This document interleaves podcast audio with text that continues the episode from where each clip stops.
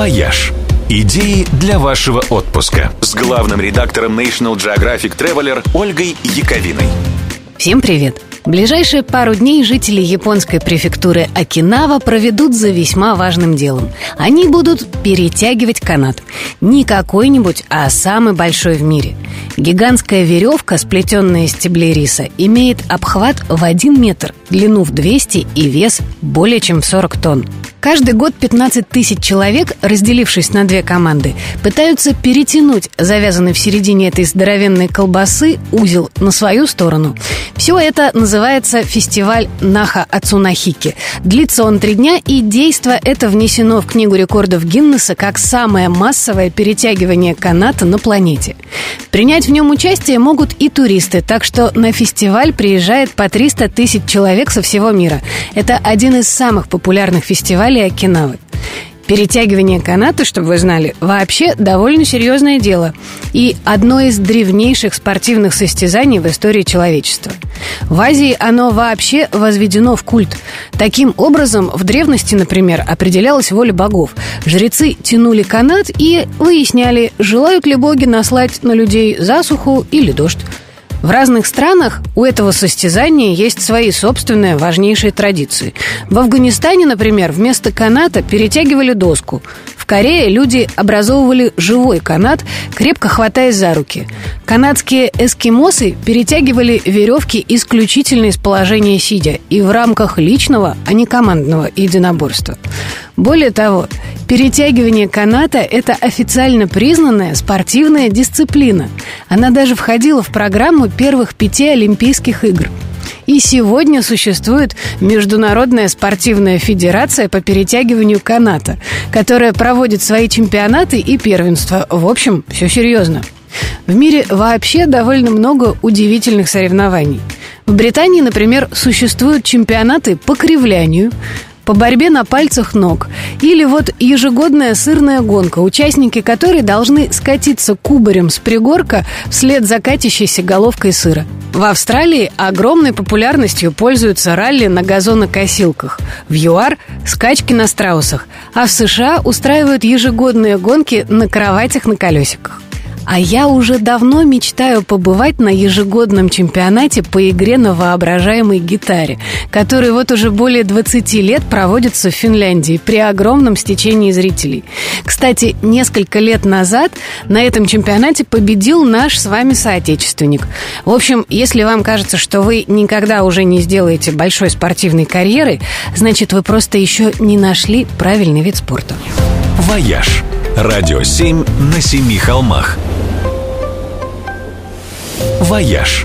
Идеи для вашего отпуска. С главным редактором National Geographic Traveler Ольгой Яковиной. Всем привет! На этой неделе в мире празднуется один из самых забавных гастрономических праздников – Международный день яйца. Отмечать его во вторую пятницу октября начали по предложению Международной яичной комиссии. И странно даже не то, что в мире существует такая организация, а то, что эту идею поддержали и подхватили повсеместно. Столицей праздника стала Вена. Именно в этом городе и происходила та самая историческая конференция, на которой придумали праздник. Ну, понятное дело, что в этот день в ресторанах готовят яичные блюда, проводятся всякие конференции, посвященные продукту именинникам, а вечером в небо над Веной поднимается яркий воздушный шар. Угадайте форму чего?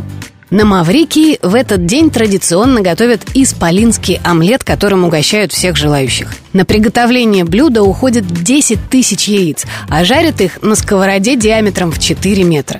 В Венгрии на озере Балатон устраивают яичный фестиваль с танцами, музыкой и, конечно, всевозможными угощениями из яиц. А американские школьники устраивают egg-контест. То есть просто сбрасывают с крыши яйца, которые облачают в разные специально придуманные доспехи из ваты, из коктейльных трубочек, ну и так далее. Ну и выясняют, какое упакованное яйцо выдержит падение с самой большой высоты. Вот только больших яичных битв почему-то не устраивают. Но зато такую битву можно увидеть в другой день.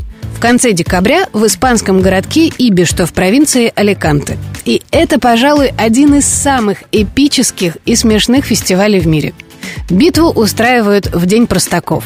Оружием в ней выступают мука и яйца, а участие принимают только женатые мужчины, причем облаченные в военную форму, ну или что-нибудь, что хоть как-нибудь на нее похоже. Участники называют себя энфаринац, то есть обсыпанные мукой.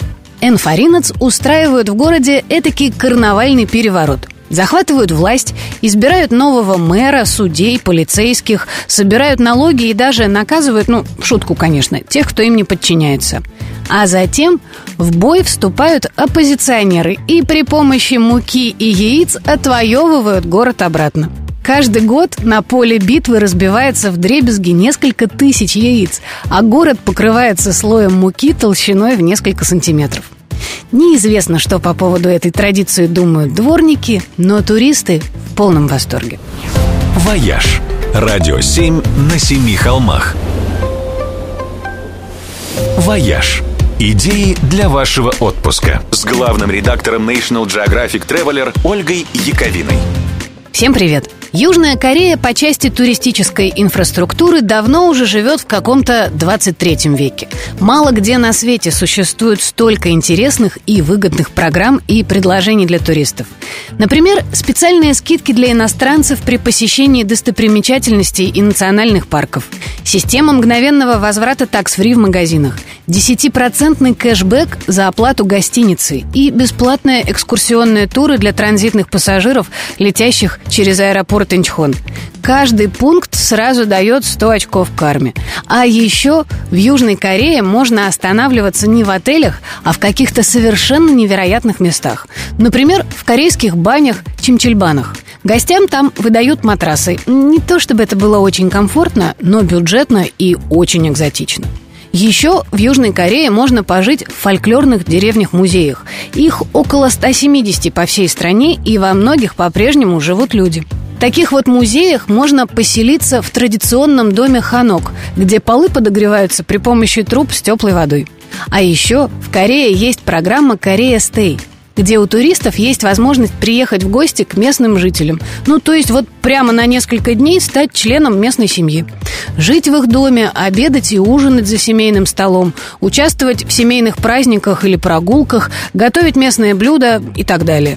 Опыт программы показывает, что погостившие таким образом люди и правда сохраняют с принимающей семьей теплые и практически родственные отношения. В общем, если вы вдруг решите обзавестись корейской бабушкой, вы знаете, что делать. «Вояж» – радио 7 на 7 холмах. «Вояж» – идеи для вашего отпуска. С главным редактором National Geographic Traveler Ольгой Яковиной. Всем привет! Сегодня, 11 октября, отмечает день рождения один из самых необычных музеев мира – стокгольмский Скансен, который 100 с лишним лет назад просто перевернул все представления о том, каким вообще может быть музей. Придумал его Артур Хазелиус, учитель шведского языка, коллекционер и большой патриот Швеции. Путешествуя по родной стране, он видел, как под влиянием прогресса приходят в упадок маленькие сельские хозяйства и фермы, как угасают ремесла и уходят в прошлые традиции, и стал мечтать о том, чтобы сохранить, законсервировать каким-то образом эту милую, старую, добрую Швецию. Но как? Хазелиус добился открытия музея северных стран, где собиралась большая коллекция предметов быта и артефактов, но это были лишь вещи. И тогда в голову Хазелиусу пришла гениальная идея. Создать заповедник старого времени прямо в Стокгольме. Он выкупил большое имение на острове Юргорден и стал свозить на этот остров старинные дома, мельницы, кузницы и деревянные церкви со всей Швеции. И получилась настоящая деревня, в которой вскоре появились и жители, сотрудники музея и специалисты по исчезающим ремеслам. Экскурсоводы в традиционных костюмах рассказывали посетителям Скансена о традициях и жизни прежних жителей домов. В деревянной церкви XVIII века совершались богослужения и венчания.